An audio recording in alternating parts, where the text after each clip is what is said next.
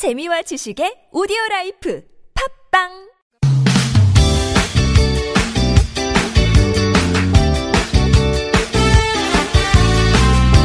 인터넷을 떠다니는 수많은 정보들 속에서 세상 돌아가는 이야기를 살펴봅니다. 전민기의 SNS 세상 빅 커뮤니케이션 전민기 팀장님 오셨어요. 어서 오세요. 네, 반갑습니다. 전민기입니다. 추석 잘 아니 설 잘 보내셨어요? 아, 시간이 너무 빠른가요? 네. 아, 설 잘 보냈습니다. 예. 참 바빴어요, 저는. 그쵸. 또 애기도 보랴, 또 고향에도 네. 다녀오시랴, 그렇습니다. 일도 하시랴. 얼굴이 순삭. 너무 시간이 빨리 지나갔어요. 예. 얼굴이 참 지금 헬스케지셨네요. 더 안 좋아졌죠? 예. 아유 어떡하지? 맛있는 걸 같이 먹어야겠어요. 네. 자 오늘 어떤 주제로 이야기 나눠볼까요? 자, 이 대한민국이 지금 음. 화장, 그러니까 음. 메이크업에 빠졌습니다. 그래서 이 이야기를 좀 준비해 봤습니다. 요즘 뭐 진짜 동영상 공유 사이트에서는 뭐 화장법, 화장품 정보 이런 나눠, 이런 정보 나눠주는 뷰티 크리에이터들 인기 정말 대단하고 재밌는 거는 그분들이 성별과 연령 이런 게 정말 다양한 것 같아요. 지금 남녀노소 화장 시대다. 이렇게 이제 평가가 되고 음. 있어요. 한쪽에선 사실은 20대 여성들이 탈 코르셋 운동, 그러니까 전형적인 여성상에서 벗어나자라는 어, 이런 목소리를 내고 있는데 이것과는 별개로 이 남녀노소 화장하는 이런 문화 그리고 말씀해주신 대로 동영상 컨텐츠들이 음. 쏟아져 나오고 있고 인기가 또 워낙 높습니다. 이 어린 친구들이 동영상을 많이 보다 보니까 그 어린 친구들도 화장법에 관심을 참 많이 갖는 것 같아요. 연령대가 계속 낮아져요. 그러니까 제 이제 사촌 동생이 고등학생 때 화장을 해가지고 제가 좀 많이 놀랐었거든요. 음. 그게 이제 중학생 내려오더니 초등학생 이제는 더 어린 아이들까지도. 예, 화장을 한대요. 그러니까 지금 동영상 그 사이트에서 어 쌍둥이 자매가 있거든요. 음. 굉장히 유명한 맞아요. 구독자가 한 53만 명 정도 되는데 어, 이 친구들이 이제 소소한 일상 보여주는데 거기 보면은 이제 뭐 아이들 화장법 음. 요런 걸 한단 말이죠. 근데 그게 그 조회수가 상당히 높고요. 그다음에 또 하은 양이라는 그 댄스 신동이 있는데 음.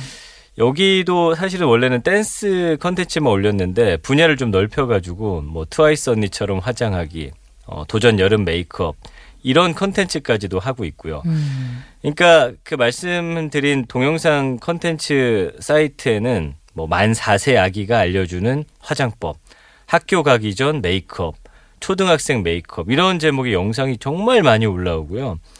이제는 어린이집 유아가 화장하는 시대가 열렸습니다. 그래서 키즈 메이크업을 검색하면 어린이들이 화장법 소개하는 영상 너무나 쉽게 볼 수가 있고 뭐 어른들 화장품 그대로 옮겨놨습니다. 뭐 스킨 로션 세트부터 해서 마스크팩, 립스틱, 매니큐어, 아이섀도우, 색조 화장품도 여러 브랜드에서 벌써 출시하고 있고요. 그러니까 유해 성분이 없다라는 거를 광고하면서 어, 비싸게 굉장히 팔고 있고 상술이긴 한데 또 부모 입장에서는 다른 아이들 해놓은 걸 보니까 또 이쁘고 그러니까 또 해주나 보더라고요. 또 음.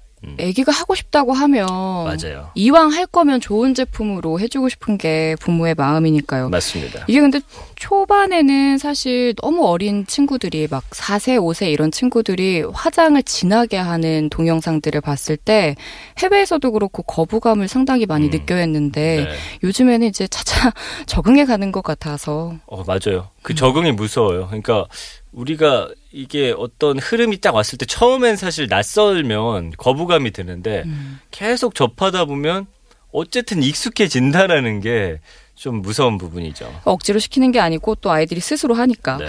이런 인기에 힘입어서 화장 놀이터라는 게 생겼다고요? 그러니까 한 화장품 브랜드가 이 어린이 전용 뷰티 스파를 운영을 해요. 음. 여기서 뭐 어른들처럼 발 스파도 있고 네일 아트도 있고 페디큐어 이런 것도 하고 화장도 해주고 어머나. 30분 이용하는데 한 2만 원에서 3만 5천 원 정도 된대요.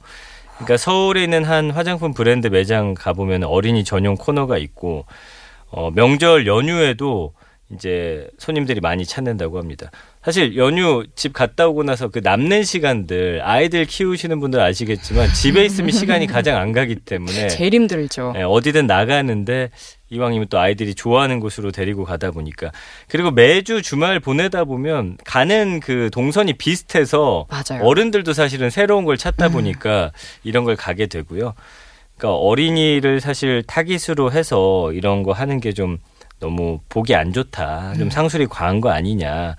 어, 이게 변칙적 오락이다. 아이들이 이제 초등학생부터 학원 다니는데 스트레스를 풀어주기 위한 것이지만 음. 사실은 눈살이 찌푸려진다. 이런 분들도 많이 계십니다. 사실 저도 그렇거든요. 이 너무 어린 아이들한테 이게 해가 가지 않을까라는 생각이 드는데 네. 그런 반면에 또 내가 너무 또 나이 든 사람의 입장인가 꼰대가 되어가는 건가 뭐 음. 이런 생각도 들기도 해요. 그래서 네. 많은 분들의 반응이 궁금한데 빅데이터 반응 어떤가요? 지난 1년 동안 어린이 화장이라고 이제 쓴 글들을 분석해 보니까 한 2만 4천여 건 정도 언급이 됐습니다. 연관어가 얼굴, 여자, 사진, 유치원생, 후기, 비용, 몸매, 시술, 붓기, 주사. 어른들의 그것과 크게 다르지 않아요. 음. 물론 아이들이 찾은 건 아닙니다. 어른들이 네. 이제 어디가 좋은지 또 뭐 이런 거 했을 때 부작용은 없는지 음. 해주면서도 사실 김혜지 아나운서처럼 걱정하는 부분이 있는 거예요. 아이들한테 이런 걸 해줘도 될까? 그렇죠. 그렇기 때문에 많이 검색하셨고요. 감성어 긍부정 비율 보면 22.2 대 31.5인데 10년 전에 20.4 대 47.8이에요. 음. 그러니까 막 긍정적으로 이거를 막 너무 좋다 하진 않지만 부정적인 반응은 한 16% 정도 낮아졌다고 볼 수 있습니다. 그러니까 거부감이 좀 줄었다라는 거죠. 그래서 감성어도 보면은 부정 감성어가 싫다, 좋아하지 않는다, 충격이다, 걱정이다, 바람직하지 않다 이런 의견들이 있는 반면에 유명, 잘하다, 유명하고 잘하는 곳이 어딘지 또 찾아보는 거고요. 어, 좋다, 자연스럽다, 예쁘다. 시켜놓고 보니까 우리 또 아이가 예뻐. 더 예뻐요. 예, 이런 반응들인 거죠. 어린아이뿐만 아니라 어르신들 화장법도 인기를 끌고 있다고 하던데요. 그 예전에 한번 소개해드렸던 박막례 할머니. 예, 구독자 65만 명인데 음. 거기에도 이제 컨텐츠 중에 뭐 계모임 메이크업이라든지 뭐 70년대 메이크업, 스카이캐슬 메이크업, 뭐 수지 커버 메이크업 이런 것들 올라오고 있거든요. 그러니까 예전과는 다르게 어 연세가 드시더라도 나 자신을 꾸미고 싶어 하는 욕구가 많은 분들이 이제 어른들은 어떻게 메이크업 하는지를 또 찾아보고 있고요. 한 카드사 빅데이터 분석 보면 2011년 대비해서 2015년에 이 화장품점 카드 이용 금액 증가율을 봤더니 60대 이상이 모든 연령대에서 그 이 증가폭이 가장 컸습니다. 오. 예. 그러니까 사실 어버이날 있는 5월 같은 경우에는 화장품뿐만 아니라 뭐 시술 이런 광고도 성행하고 자녀들도 엄마 이거 한번 써봐 이렇게 하면서 접하게 돼서 음. 이제 자연스럽게 받아들이는 그런 모습인 거죠. 남자들도 화장하는 시대예요. 그게 진짜 화장하는 남자들. 그러니까요. 제 주변에도 보면 뭐 메이크업 비비 크림 많이 바르고 그 정도가 아니더라고요. 그 신촌이나 젊은 친구들 많은데 가보잖아요. 딱 봐도 어 저 친구는 화장했는데 이런 느낌이 확 들어요. 눈썹도 그리고 음. 진하게 그래서 저는 처음 봤을 땐 진짜 거부감이 심했는데 또 보다 보니까 적응돼요. 적응이 됐어요. 물론 저는 하진 않지만 좀 하세요. 많이 불편합니까? 아, 피곤함을 조금 아, 커버해줄 근데 수 아직 있는? 저는 그게 좀 부담스럽더라고요. 그렇군요. 그래서 남자들도 이제 맨 얼굴은 민폐다 이런 인식들이 좀 퍼지고 있고 20, 30대 남성 중에는 이제 색조 화장품을 넘어 가지고 뭐 립밤도 색깔 있는 거 바른다든지 이 남성 화장품 시장이 2013년에 1조 원대를 돌파했는데 2020년에는 한 1조 4천억 원 정도 될 거라고 합니다. 그러니까 이 남자들도 음. 화장품을 많이 쓰고 있다. 그리고 더 많은 분들이 찾고 있다. 예, 이런 변화가 보입니다. 제가 팀장님한테 장난으로 화장 좀 하세요 했지만 네. 사실 그거는 본인의 선택인 거고 하시는 분들 뭐 안 하시는 분들 다 각자의 그 선택이니까 존중해 줘야 하는 것 아, 같기는 그럼요, 한데 맞습니다. 예. 요 사람들의 반응이 궁금해요. 남자 화장에 대한 관심이 호- 엄청 뜨겁더라고요. 언급량이 아까 어린아이들 2만 4천 건이었잖아요. 네. 40만 700여 건. 예, 남자 화장 한 20배 정도 많았고 연관어도 보면 재밌어요. 반영구 눈썹, 문신, 시술, 속눈썹, 아이라인, 피부 상담 교육, 학원, 후기 할인, 아카데미, 뭐 비용, 비비크림. 요즘 남성들을 대상으로 해서 이제 메이크업 하는 법을 가르치는 곳들도 있더라고요. 많지는 않지만. 감성어 비율도 보면 61.3 대 20. 긍정적인 반응이 이렇게 높습니다. 10년 전에는 37.3 대 36.3이었어요. 그러니까 긍정 감성어는 25% 늘었고 부정 반응 한 16% 감소했어요. 인식이 정말 많이 변하고 있고 감성어들 보면은 자연스럽다, 꼼꼼하다, 만족하다, 좋다, 최선이다 이런 반응들도 있고 좀 어이없다, 걱정된다 이런 단어들도 있습니다. 그 인식이 변하고 있는 건 정말 맞는 것 같아요. 김기수 씨 처음 나왔을 때는 좀 너무 진하고 화려하니까 맞아요. 거부감이 네. 들다가도 요즘은 또 적응이 되더라고요.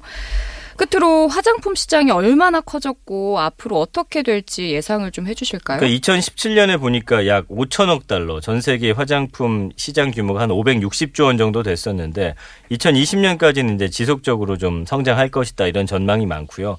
각 연령대에서 아까 말씀드린 그 거부감이 없- 없어졌다는 게 심리 장벽이 좀 낮아졌다고 표현하거든요.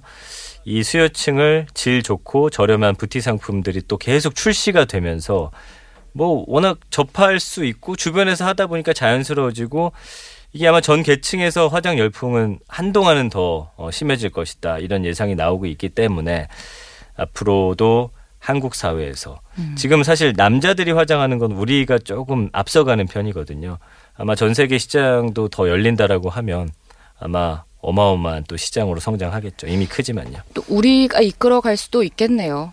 맞습니다. 벌써 이 1인 크리에이터들 그 영상이 전 세계로 뻗어나가고 있기 때문에 우리 그 싸면서 좋은 화장품이라는 그런 음 인식이 세계적으로 퍼져서 프랑스에서도 유명한 그 화장품 모아가지고 할 때 우리 제품들이 꼭 초대받아서 가거든요. 우리 그 이사비 씨 같은 경우도 초청받아서 가는 경우도 있고 그래서 아마 우리 화장품에 대한 어떤 수요도 더 증가할 것으로 보입니다. 네.